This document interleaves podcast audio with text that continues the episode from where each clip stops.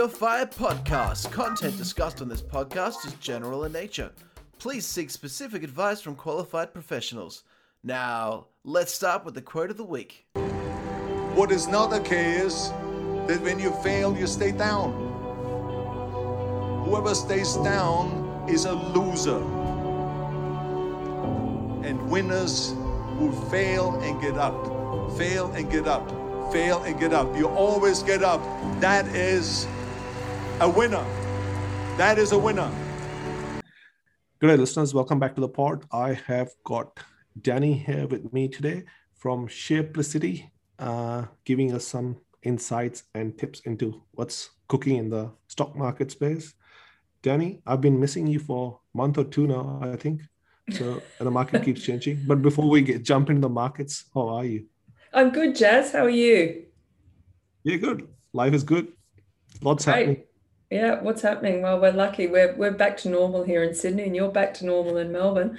So, what's happening? I think you wanted to start over in the US, did you? Yeah, that's right. So if we can jump with the maybe infrastructure proposal, which is and the Biden's tax proposals, maybe maybe we start with that and then Yeah, sure. So, so obviously, the um, Biden administration has come in with some really big spending plans.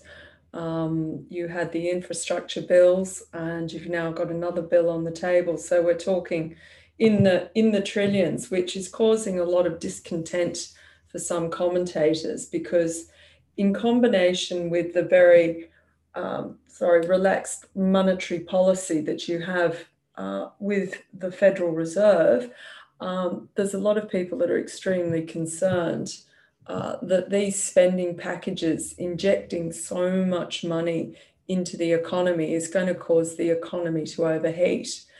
Um, and that you're going to end up having a 1970s style inflationary takeoff, um, which starts probably in the commodities markets, the energies markets, a shortage, and then you actually see it moving out into wages. Um, because in the 1970s, you actually had an explosion in wage growth, which caused lots of problems.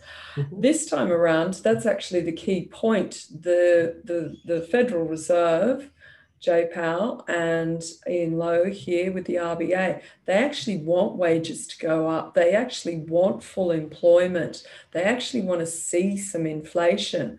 So at the moment, people are obviously saying with the Biden administration's big spending program that you're actually going to get all of that plus a lot more, which causes markets to become unsettled and nervous. In terms of the actual tax increases, it's going to be really interesting to see how this all plays out in terms of Congress because there's no guarantees that Biden's actually going to get the full extent of the, the packages through. And uh, whilst the markets are having sort of concerns and conniptions over that it's too big spending and the economy is too strong, I think the latest GDP figure came in in the US at about 6.4%. Uh, that I don't think you're actually going to get agreement from um, necessarily the more conservative Democrats and the Republicans to get it all through. My general feeling from what I'm picking up from the US commentators is really not to worry too much about any tax increases because most of them are very much targeted at people um, that are earning over $400,000 a year. They're not designed to hit the, the small person in the street. Um, so really, I'm not too phased about that at this stage. Apparently, there was some selling last night, a lot to do with um, people wanting to take some profits. There was a run up in the US markets over the month of April, which coincided with the Mhm. 10 year treasuries coming down from about 1.77% down to about 1.56%. So you're seeing some consolidation in the 10 year bond rate. Uh, but, you know, we were also seeing comments like Janet Yellen, um, who's head of Treasury, coming out last night and also probably.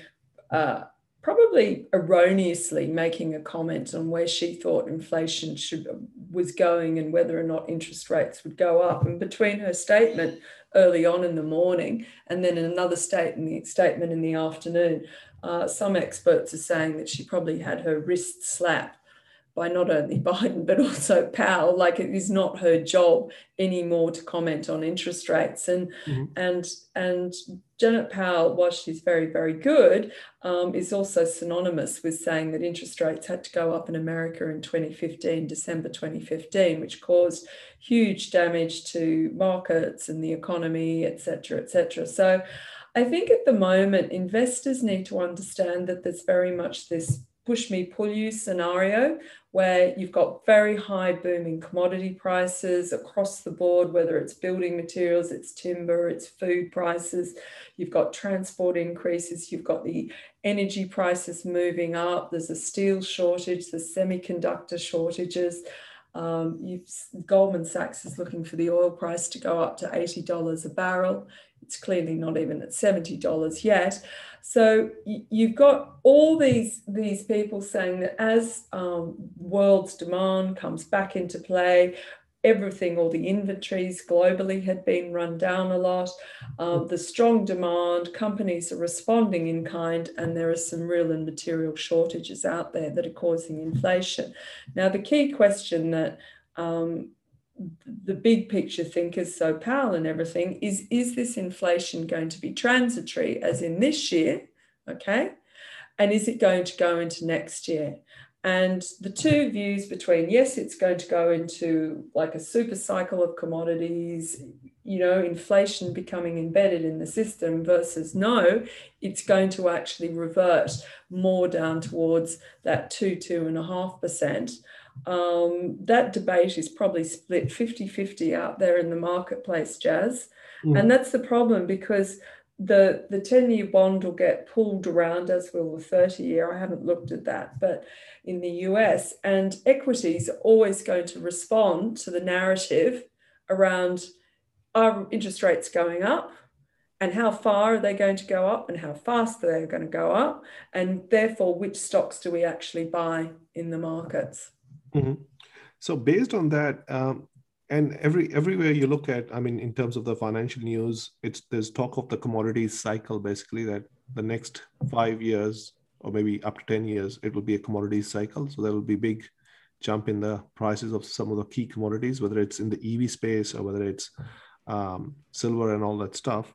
Um, so two questions over there: is from an investor's perspective, is commodities the place to uh, play in in in me, short to me not short medium and long term. And second is um, high inflation. What from a from a high inflation if if we are going to expect a high inflation over the next few years how should you uh, look at the stock markets? Well i'm not convinced we are going to have high inflation. So mm-hmm. let's look at the the tech earnings that came through, which were huge, absolutely massive. So Apple, Amazon, Alphabet, parent of Google, Facebook, Microsoft, not as good, but still a great result. So when you when we're discussing um, if inflation is going to persist, you have to remember that these earnings results and GDP numbers and inflation numbers and every number that is coming out at the moment is often incredibly low base. Mm-hmm. And almost like a depression like event last year. Now you're getting incredible growth coming through. You have to question 12 months down the track when you're looking at an earnings base that is that much higher. So if it started at zero, it goes to 100, mm-hmm. is it going to grow like Apple did 54% quarter on quarter this time next year off such a high base? Mm-hmm. The same can be said in commodities markets. So the commodities, the thing what is what is now all there's all this investment going on in semiconductor production. There's a lot of investment. Nucor Steel in the US is investing heavily in production because they can't meet demand. But commodity cycles are such that they respond to the demand side of the equation. So everybody having underinvested for years is now furiously investing. So the mm-hmm. point is if the demand side, once demand is met by consumers, right, we could be looking at a situation where we start to see oversupply in markets again. So I'm not I'm not totally convinced that um, that whole high inflation, um, you know, super cycle event that we're going back to it. I think it's going to be uh, more delineated, more specific to certain sectors. Mm-hmm. Uh, we, we touched on briefly, Jazz, you know, the renewable energy sector, clean energy, all of that. Arguably, as so much money goes into those sectors, into electric vehicles, it's going to play out in terms of oil markets by way of example, because it's it's now you have solar knocking up as one of the cheapest sources of energy production with improved batteries with improved storage. All the fossil fuel production is going to whether it's coal you're already seeing coal in demise at the moment. There's mm. you know some people trying to push the gas equation. But if you translate to the rollout in evs that is going on across the globe so now it's not just tesla it is vw it is mercedes it's every big brand. Inevitably as people transition the demand for oil is actually going to be in a long term secular decline. So I don't think it's as clear cut as comparing what happened in the past to the future anymore. I think there are too many secular changes, secular shifts going on. And therefore, whilst you might want to ride, um, let's say, the cyclicals at the moment, the, the oil stocks, the, um, the steel producers, uh, the banking stocks, because probably the 10 year treasury in the US is going to go to 2%. It may go higher. So obviously the banks will benefit from mm-hmm. rates at the longer end and it supports their margins.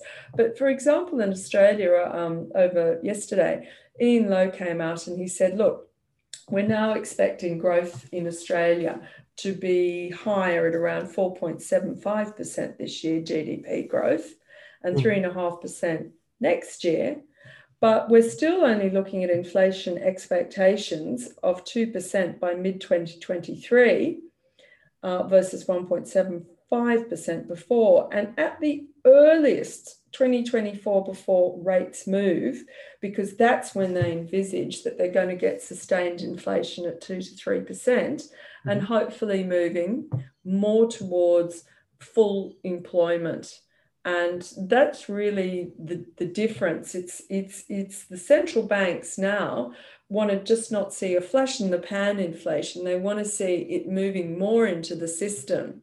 Because don't forget you still have deflationary forces coming from lower cost of production of certain goods mm-hmm. that's been exported from countries like China and now you move down the cost curve to the likes of Vietnam you've mm-hmm. still got a- aging populations you've still got people saving a huge amount mm-hmm. so I think that the best thing that investors can do is that you probably need to if you want to try and trade these markets you need to be nimble you have to realize that there's overcrowded positions in some of the big tech companies and some of the more expensive technology sectors, green energy sectors. So everybody's now piling back in the other way to all those companies that had underperformed for so many years, whether it's the reflation stocks, the value stocks.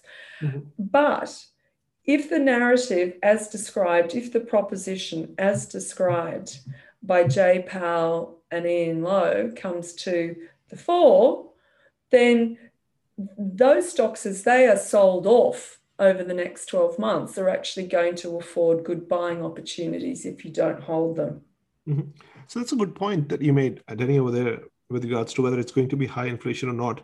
Um, I'm just going to bring property in for a second into this uh, picture. So obviously, we are seeing property prices uh, growing at a record pace uh, in Australia, and I'm I read that uh, I'm not sure on this, but because I don't have the news in front of me, but same thing is happening probably in US as well. Um, so CPI doesn't take into account the house prices and all, but when you look at the way at the pace that they're growing, isn't that already showing you some signs of high inflation? We've had high property prices, but no, um, I think high inflation you have to understand is um, it's it's a basket of goods of what we consume. And it's a real question mark over what they actually put in the basket. So private school fees are not in there. Private health insurance, I think, is in there. Um, but we all know that in certain aspects of our lives, inflation has been low, quote unquote, but some things have been going through the roof. Mm-hmm. And that's the problem. We're talking about inflation that actually more changes itself in terms of actually getting real wages growth. Mm-hmm. Because that's the problem, is that our economies have become uh, more, more separated. So the wealthy that have assets, whether it's property, shares, cryptocurrencies, you name it, art, expensive cars. Their wealth has expanded exponentially over the last 10 years. Mm-hmm. But the poor workers, the ones that are the Uber drivers or the, the, the, the, the food delivery um, people, or even just the basic workers, their salaries have not been going up. And that's the real problem. That's what the central banks want to resolve. Because until you actually get wages growth and all these people that are still disenfranchised, still unemployed from last year, there's 10 million people that still have not got jobs or cannot get jobs in America. And still you until you get back to get them functioning in the system, then they're not achieving what they want to. Because ultimately, I guess what ironically they're trying to achieve is a more equal society because at the moment it's too disparate between the two groups. So even though you've had money supply growth, um, M2 growing really strongly, like 26% year on year in America, all of it, the velocity of money has kept collapsing. And that's because people are saving.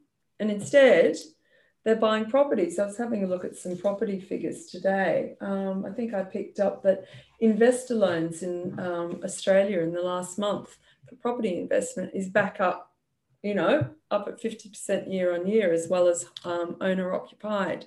So the problem at the moment is companies, particularly here in Australia, they're just not investing. Mm-hmm and and then that's you're not getting the productivity gains coming through. So without spending too much on the macro theme if you want to position your share portfolios just remember australia is perceived as a commodities country the reflation cycle it's going to put upward pressure on the australian dollar which is not what the reserve bank wants mm-hmm. you've had laggards in the healthcare stocks in australia Although, mm. ironically, some of those now are starting to be reopening trades. And the reason is because their traditional businesses were so badly disrupted and shut down because of COVID. So, plasma collections for CSL had to stop. Well, now that you're getting vaccinations, uh, in the US in particular, um, you're starting to see plasma collections moving back up again. That should be a positive. Um, some of the more um, things like Ramsay Healthcare or ResMed, where they're traditional businesses, they just couldn't do it. We couldn't go to hospital. Same with Cochlear. Mm. so in Australia, you're going to see these distinct separate groups of probably support for the likes of the Woodsides, the BSP, BHPs, the Fortescues, the mineral resources. You're probably going to see good support for the banks. Um, I was I hosted I emceed a conference for the Australian Investors Association about ten days ago, almost two weeks ago, mm-hmm. and. Um, quite a few of the um, investment gurus like Julia Lee, they're very positive on the banks. In fact, I'm back now personally holding the banks, having not really held them for, you know, uh, six years.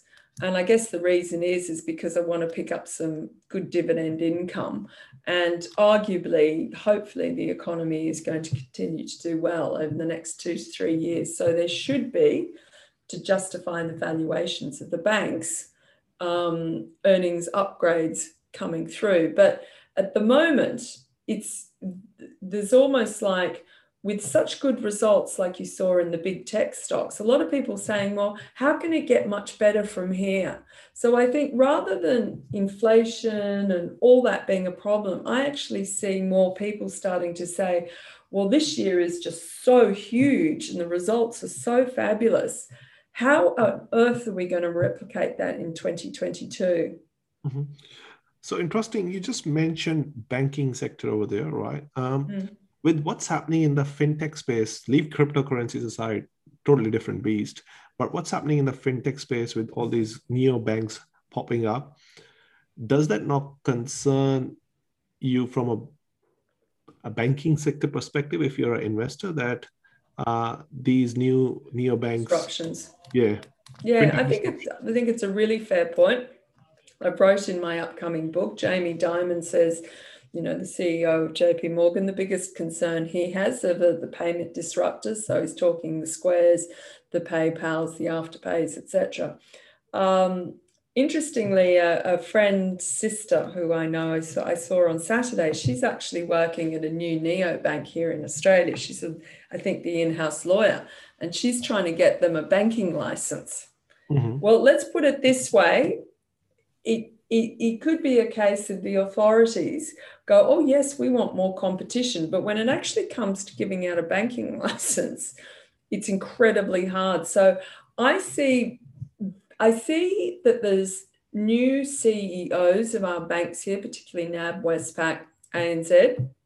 They seem much more proactive and on the front foot, even Commonwealth um, with Matt Comyn, is that they're more proactive, that they just can't sit back and be a lazy fat oligopoly like they were for so many years. Mhm. So, yes, I think you're absolutely right. I think there are going to be aspects of the finance industry that are heavily disrupted.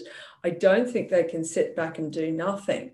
But what I think is that there is a trend because they're kind of they're they're less traditional CEOs. Like they've they've said we need to invest for the future, we need to change our models, we need to cut costs. Of course, it's not going to happen overnight, but I think the risks of um, the digital disruption and the neobanks at the moment, yes, it's absolutely there. It's not going to go away, but it may take longer to play out than what most of us think. Mhm. Sometimes technologies take a long way to play out. When you think about the um, telecoms, um, technology, and, and media 2000 bubble, how many people were running around saying, Oh, I'm going to sell this online, I'm going to sell that online, my business is going to do this, that, and the other. And it all amounted to zero. How many hmm. companies actually survived that? Now, obviously, Amazon is one of them, you know, Google, etc. But it, it's it's it's a thing that it's just going to sometimes the trends can take longer to play out same in the renewable energy space those companies have had so many false dawns only to fall flat but i think now you can safely assume that there is so much money going into renewables therefore the question is how do you pick the winners and where do you want to go or you'll see a lot of M&A mergers, mergers and acquisitions. oh absolutely Bank of Queensland with ME. ME is not exactly a fintech, uh, but it's an online player. So yeah that kind of stuff happening, which will uh, make the banks more appealing. So there's both Absolutely. of the arguments, basically. Yeah, but I guess it's a case of, you know, income is still very hard to find. Mhm. And I guess when I said I'm in the banks, the reason is is because I just don't want to keep on buying ever larger portions of necessarily buying my stocks like Xero and REA and stocks like that. And I just got sick of sitting in cash basically. So I probably bought them at the top of the market. We'll have to wait and see. You know stock markets enough, so you'll be fine. Uh, oh no, stock markets have a nasty habit of reminding everybody who's boss. I, I think we are about to see that in the crypto space, to be honest. There's Oh. much that's happening in, in that space.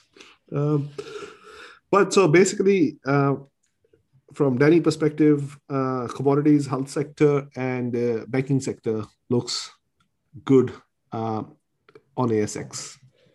Yeah, and and so I think there's a little bit of um, I was listening to the the strategist at Morgan Stanley in America. He feels that um, it's not it's I'm picking up from a few people. If you're looking to um, maybe de-risk the portfolios a bit, Mhm. um, lying in spaces like healthcare, like consumer durables, is not such a bad idea at the moment because they haven't run as hard. So if there is an expectation that economies are overheating or anything like that, or economic economic growth is going to kind of you're going to have a blow off top and then things come down, then maybe a bit of defensive positioning isn't Mhm. such a bad idea. Longer term, I'm still a big, big bull on disruption, secular growth and technology stocks and, you know, software companies and everything like that. But at the moment, they're just, you know, I'd use the sell offs to buy the big tech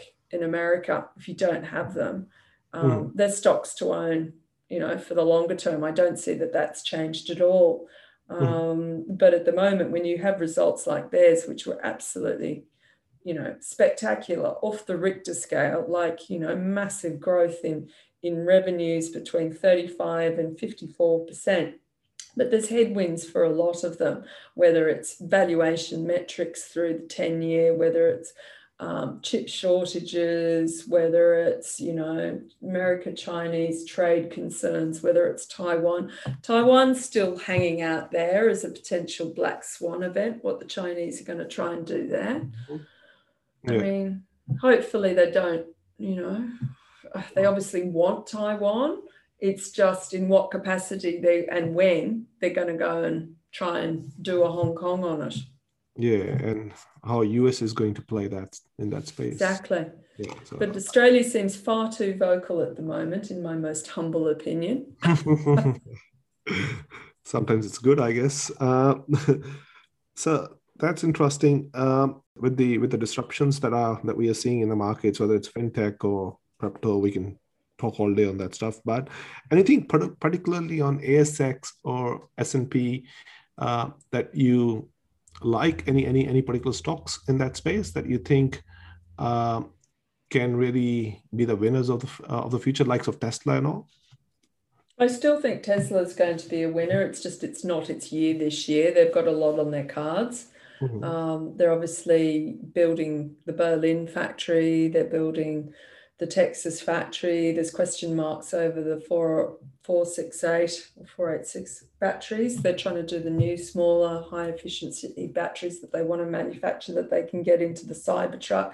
Um, this, the, the result they had was absolutely excellent if because if you, you strip out the fact that the Model S and the Model X wasn't in there, which is their high margin business. They're actually their gross margins went up, mm-hmm. um, but they had a couple of one off costs because they're doing a refresh, as they call it, on the Model S, and that was a $200 million hit.